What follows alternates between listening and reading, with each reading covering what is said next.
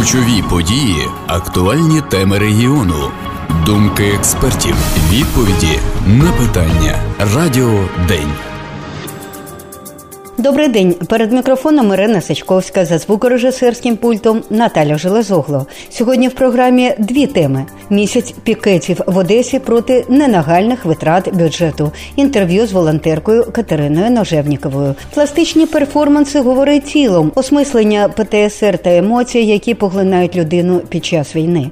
Інтерв'ю з перформеркою та хореографкою Вікторією Хорошиловою. Слухайте Українське Радіо Одеси. Радіо День. Протягом місяця Одесити виходять на акції протесту до Одеської міської ради, вимагаючи спрямувати кошти із місцевих бюджетів на допомогу армії, а не на багатомільйонні ремонти суду, театру та інші тендери. Люди виходять на одиночні пікети, приходять з дітьми та домашніми тваринами, з плакатами та без. Схоже, місцина біля Думської площі стає новим місцем зустрічі небайдужих одеситів, які дуже сподіваються, що міська влада на нарешті їх почує та перегляне ненагальні витрати бюджету. Чиновники всіляко удають, нібито людей там нема. Тільки раз до протестувальників вийшов міський голова Геннадій Труханов. Після того було демонстративно прибрано кілька неважливих витрат міського бюджету. Втім, тендери на мільйонні ремонти та закупівлі продовжують проводитися. Першою 28 серпня на одиночний пікет вийшла волонтерка та керівниця благодійного фонду фонду Корпорація монстрів Катерина Ножевнікова. Мені здавалося, що під час війни всі заточені тільки на те, щоб працювати на перемогу. І я випадково, пролистуючи стрічку Фейсбука, потрапила на одну дівчину, яка багато років вже займається питаннями тендерів на Прозоро. І це був жах. Бо коли я почала читати, що у нас от зараз під час війни витрачається там 30 мільйонів на якийсь серіал, чи 300 мільйонів на 6 кілометрів дороги до якогось там отелю в Западній Україні. Ну і потім була ця історія в лапках чудова про барабани. Напевно, з них все і почалось. І я почала вивчати, що ж в нас коїться в нашій області, в нашому місті, і потрапила на цей, ну, на мій погляд, просто принизливий тендер. Тому що, по-перше, мова йде про реконструкцію будівлі, яка вже ремонтувалась 4 роки тому, і яку вони хочуть добудувати. І один з аргументів, який от ми чули за всі ці там три тижні, що вони мають піклуватися про умови, в яких будуть отримуватися майбутні заключення. Майбутні. Тобто ми маємо зараз купу незакритих запитів від військових. Ми чомусь не піклуємося про ті умови, в яких вони зараз, ті люди, які нас захищають кожного дня, які віддають життя за нас і за них в тому числі. Бо в Одесі немає Маріуполя тільки тому, що хтось це зупинив там, але воно може швидко дуже сюди прийти. І я не розумію, як цього не можна розуміти. І я вийшла, по-перше, із-за того, що в моєму всесвіті не вкладається, як можна витрачати 100 мільйонів на якийсь ремонт, коли ми маємо незакриті питання не тільки по військових. Ми маємо купу незакритих питань щодо, наприклад, там середовища для якщо ви робите дороги, то ви робите доступне середовище, бо ми маємо найвеличезну кількість, на жаль, ампутантів. Напевно, стільки ампутантів немає жодна країна світу, скільки в нас вони вже є. Я перепрошую, ви ремонтуєте фасади, коли в нас це ніяк не допоможе хлопцю, який стоїть в окопі, і на нього йде танк. Цей фасад йому ну ніяк не допоможе. Тут ще питання, як суспільство реагує на це. Бо якщо відійти від того, що я керівниця та зісновник фонду, я також доначу. Бо я шукаю якісь от такі маленькі збори від військових, які вони не можуть закрити самі. І я також приймаю участь і доначу. І я бачу, скільки цих запитів. І я коли бачу, що міністр цифри виходить з великим фондом і каже, що нам треба 100 мільйонів на крило, і поруч з ним. Через три кабінети сидить ще один міністр, який виходить на тендер умовний 300 мільйонів, тобто в три рази більше грошей вони витрачають на тенісні корти. То логіки в цьому ну немає зовсім. Якщо б в державі не було коштів, і ми бачили це, то ми б останню білизну знімали. Так і робиться. Ця невідповідність цих процесів вона суспільство дратує. І ми почали задавати питання, чому так? Я вийшла перша. Хоча для мене психологічно це дуже дуже тяжко було. Ми не прийшли домовлятись. Ми прийшли питати владу. Ми не прийшли міняти владу. Зараз війна. Ми не прийшли звинувачувати владу. Ми прийшли нагадати їм, що вони мають робити свою справу, як вони мають її робити. У мене зараз запит більше ніж на 200 дронів. А це приблизно 12 мільйонів гривень. Це навіть не третина того, що вони збираються витратити на цей суд. Але після цього суду вони пішли далі. І мені, от просто на сьогоднішній день, мені здається, що вони знущаються. 90 дронів це сотні врятованих життів. Витрачаєте на бомбосховище. У нас досі навіть не у всіх школах є бомбосховище. Соціалка не закрита. Тобто є купа питань, і це точно не ялинки і не суди. Але оця цинічна досі позиція, що ми не прогнемося, вона не вкладається. От просто в мене в голові вона не вкладається. Каже волонтерка та керівниця благодійного фонду Корпорація монстрів Катерина Ножевнікова. Повну версію інтерв'ю з Катериною можна почути на youtube каналі Суспільна Одеса. Мені залишається додати, що містяни пишуть в соціальних мережах про свої плани вийти на одиночний пікет завтра, бо зранку відкриється сесія Одеської міської ради. Стверджують, що найсмачнішу ранкову каву можна випити саме там, на Думській площі перед Марією. Суспільне Суспільне пильнує за розвитком подій і оперативно повідомлятимемо вам. Радіо День.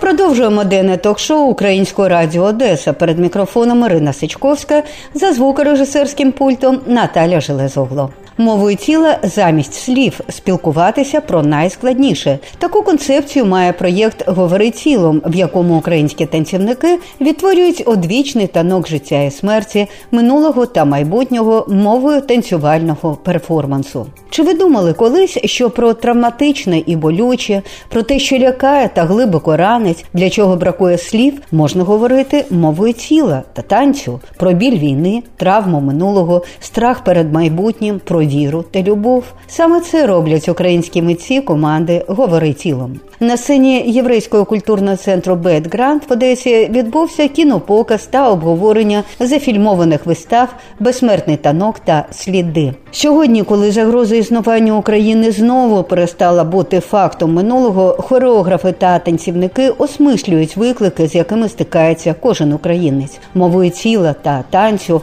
говорять про найскладніше, для чого бракує слів. Читаємо в описі події. Проєкт Говори тілом, створений українською платформою сучасного танцю та реалізований за підтримки Українського культурного фонду та американського Trust for Mutual Understanding, з травня 2022 року підтримує роботу українських митців, які знаходяться в Україні та по всьому світові. Збирає відеоперформерів та танцівників, не тільки фахівців, але й аматорів, і викладає їх на спеціально створеному youtube каналі Let Speak, де творці також можуть поспілкуватися та отримати консультації колег та менторів, взяти участь в освітній програмі. Після кінопоказу перформансів та жвавого обговорення з глядачами ми поспілкувалися з танцівницею та хореографкою, художницею руху, комунікативною менеджеркою проєкту Говори тілом Вікторією Хорошиловою перший шок був у всіх, коли почалася війна, і загалом настрій, особливо серед танцівників, через те, що все, що пов'язане з тілом, це перше, що відчуває вразливість і оце відчуття смерті. Смертність це перш за все тіло, тому не було й мови продовжувати танцювати. Це просто втратило сенс. І Багато хто говорив про те, що танець закінчився, що я не буду більше танцювати. І люди писали про це це не має сенсу. Те, що я робив до цього, втратило сенс, тому що виходить чомусь все одно сталася війна. Хоча я ніби займався ось такою світлою доброю справою. Кожен якось відчув свою відповідальність за це. Але згодом, десь місяці через три, люди, ну оскільки все одно є тіло як інструмент для вираження, танцівники почали викладати короткі відео просто в мережу, ділитися, як вони взагалі відчувають те, що відбувається. Ми побачили певну тенденцію, що люди шукають спосіб продовжувати життя, і танець це є їх спосіб, і ми зрозуміли, що наразі дуже важливо збирати все, що зараз створюється. Тому перший опенкол, який ми оголосили, і він зараз так і ми продовжуємо те, що ми збираємо рухові практики, якісь рефлексії дуже маленькі, не обов'язково бути професійним танцівником або хореографом, але це те, що чіпає, що дозволяє виразити те, що більше нас, і, і виразити і смерть, і життя, і жагу. І також дуже цікаво спостерігати, як за цей рік змінився танець, і ми дуже раді, що люди продовжили танцювати. Що ми якби підтримали це. Ми прям ну промотували серед танцівників і проводили освітню програму, яка, врешті-решт, вона створила таке поле. Багато хто роз'їхався, тому що ну неможливо було залишатися в тих місцях, де вони жили. Хтось взагалі втратив можливість і викладати, і танцювати, і власне фізичну можливість. Я, наприклад, не могла танцювати. Тобто я шукала інші способи, як виразити те, що я відчувала. І ми створили тоді. Ми якби освітню програму, де люди могли зібратися як єдине поле професіоналів, тих, хто спільно має ось цю мову, і продовжити бути в неї. І поступово через спілкування, через можливість отримувати якісь знання, через можливість якось говорити один з одним про війну, про танець, почали поступово створювати ось ці відеороботи, і вони наразі є таким архівом, який показує, як змінився танець за цей рік. Те, що було вперше, як такий крик, який ми сьогодні бачили, що зараз він все більше і більше трансформується в такий дуже сталий супротив, коли люди вони зрозуміли, що то є їх сила продовжувати танцювати як професійно або там аматорськи, це неважливо, але це акт дії, і він насправді дає сили продовжувати творити українську культуру, що є напевно найголовніше, що ми маємо робити, аби вистояти в цій війні. Знаєте, ось я вас слухала, дуже цікаво все це, але. Зараз ви говорили з точки зору людини, яка цим займається, тобто людина, яка має щось робити, і робити саме тим інструментом, яким вона володіє. Для кого? Для кого? Знаєте, перший досвід глядацький, коли я передивлялася відео, яке ми прислали, тому що ми передивляємося всією командою. Кожен дає відгук глядацький, перш за все. Були декілька відео, на яких я відчула, що як добре, що ця людина зараз ось це зробила, тому що я відчуваю те саме, але я ну не знаходила способу, як про це сказати. І це якимось чином насправді послужило таким вивільненням мого там стану. І коли я з цього боку почала дивитися на відео більше як глядач, не застосовуючи це професійний, і потім я стала питати багатьох друзів, як вам, і багато хто каже, що дивитися на ці відео, коли люди експресивно через тіло виражають те, чим ми стикаємось, це насправді звільняє ось ці почуття. Це дає можливість прожити в такої якоїсь естетичній формі. Тобто, все одно артист він певним чином трансформує. Він щось робить дуже великим, підсвічує і трансформує. І це дає можливість мені, як глядачу, прожити це по-іншому і звільнитись насправді, звільнити місце для життя. Тому саме ці вистави вони якби так і зачепили такі теми, дуже складні, в яких дуже складно знаходитись. Насправді робити такі речі фізично дуже складно, тому що тобі потрібно спочатку все це прожити і знайти шлях, як пройти і як провести глядача через це. І до глядача в мене є велика вдячність, коли вони дивляться і коли вони говорять про те, як торкається чи не торкається, чи вони не згодні, чи не торкаються і хочеться чогось іншого, тому що це якраз і дає вивільнення того, що є в тілі. Чому? Ну я розумію, що для вас це і професія, але все ж таки, чому про такі речі важливо говорити невербально? Ну, власне, не про все можна знайти слова, і тіло нам тут дякую дуже.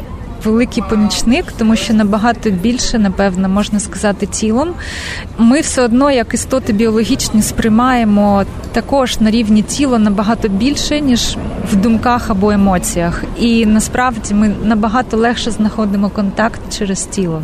Тому дякую, що воно в нас є. Ми можемо говорити ним. Мене цікавить реакція людей в різних країнах на те, що ви їм показували. Чи вони це сприймають так же, як як ми, чи якось інакше? Так, в нас є певні як завдання, коли ти презентуєш ці відеороботи. Кожен з нас знає, що дуже важливо говорити з людьми після, так як от ми сьогодні говорили.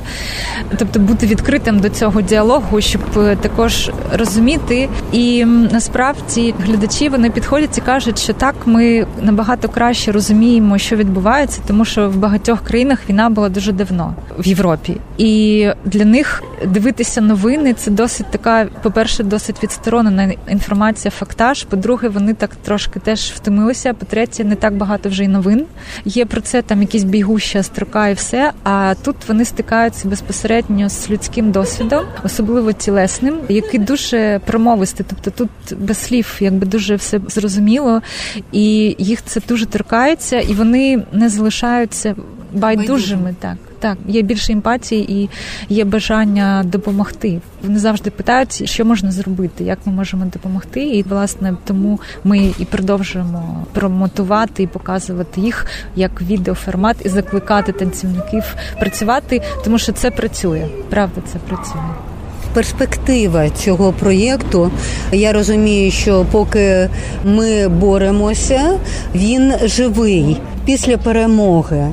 Яким ви його бачите? Ну, по перше, ми дуже хочемо організувати продакшн не однієї і не двох вистав, тобто робити це системно. Да, системно і давати можливість артистам продовжувати створювати, оскільки вже є якби певний бекграунд, і ми можемо партнерам показати, що ми здатні створювати цікаві речі. По-друге, є також декілька проєктів, які почали аналізувати вже ці відео з мистецької точки зору і з того, яким чином танець може продовжувати розвиватися і зачіпати не тільки теми війни і страждання а й як сучасне мистецтво створювати нові сенси. Ось цим ми і хочемо продовжити займатися далі. Створювати нові сенси і працювати на розвиток української культури. Ну і наостанок я би попросила трішки розповісти про вашу команду, де хто, може в яких країнах. Весь цей рік власне ми працювали Олександр Маншилін в Україні, Антон Овчинніков, голова платформи сучасного танцю в Латвії, Ріта Ліра у Франції. і Я Вікторія Хорошилова у Швеції. І це таки був виклик співпасти по графіках, зустрічатися онлайн, підтримувати контакти комунікації ситуацію, але ми з ним впорались. Я думаю, що і надалі. Ну тобто, ми якось виробили певну стратегію, як комунікувати. Ось якраз ви говорили про те, що ви бачите, як наразі формується нова мова українського танцю.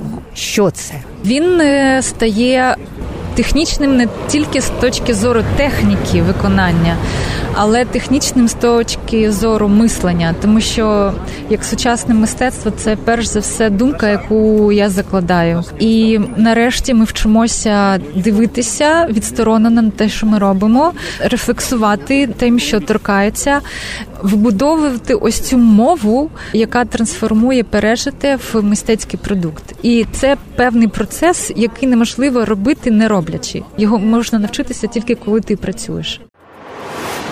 Ми спілкувалися з танцівницею та хореографкою, комунікаційною менеджеркою проєкту Говори тілом Вікторією Хорошиловою. Нагадаю, роботи українських танцівників і перформерів можна побачити на youtube каналі Let the Body Speak.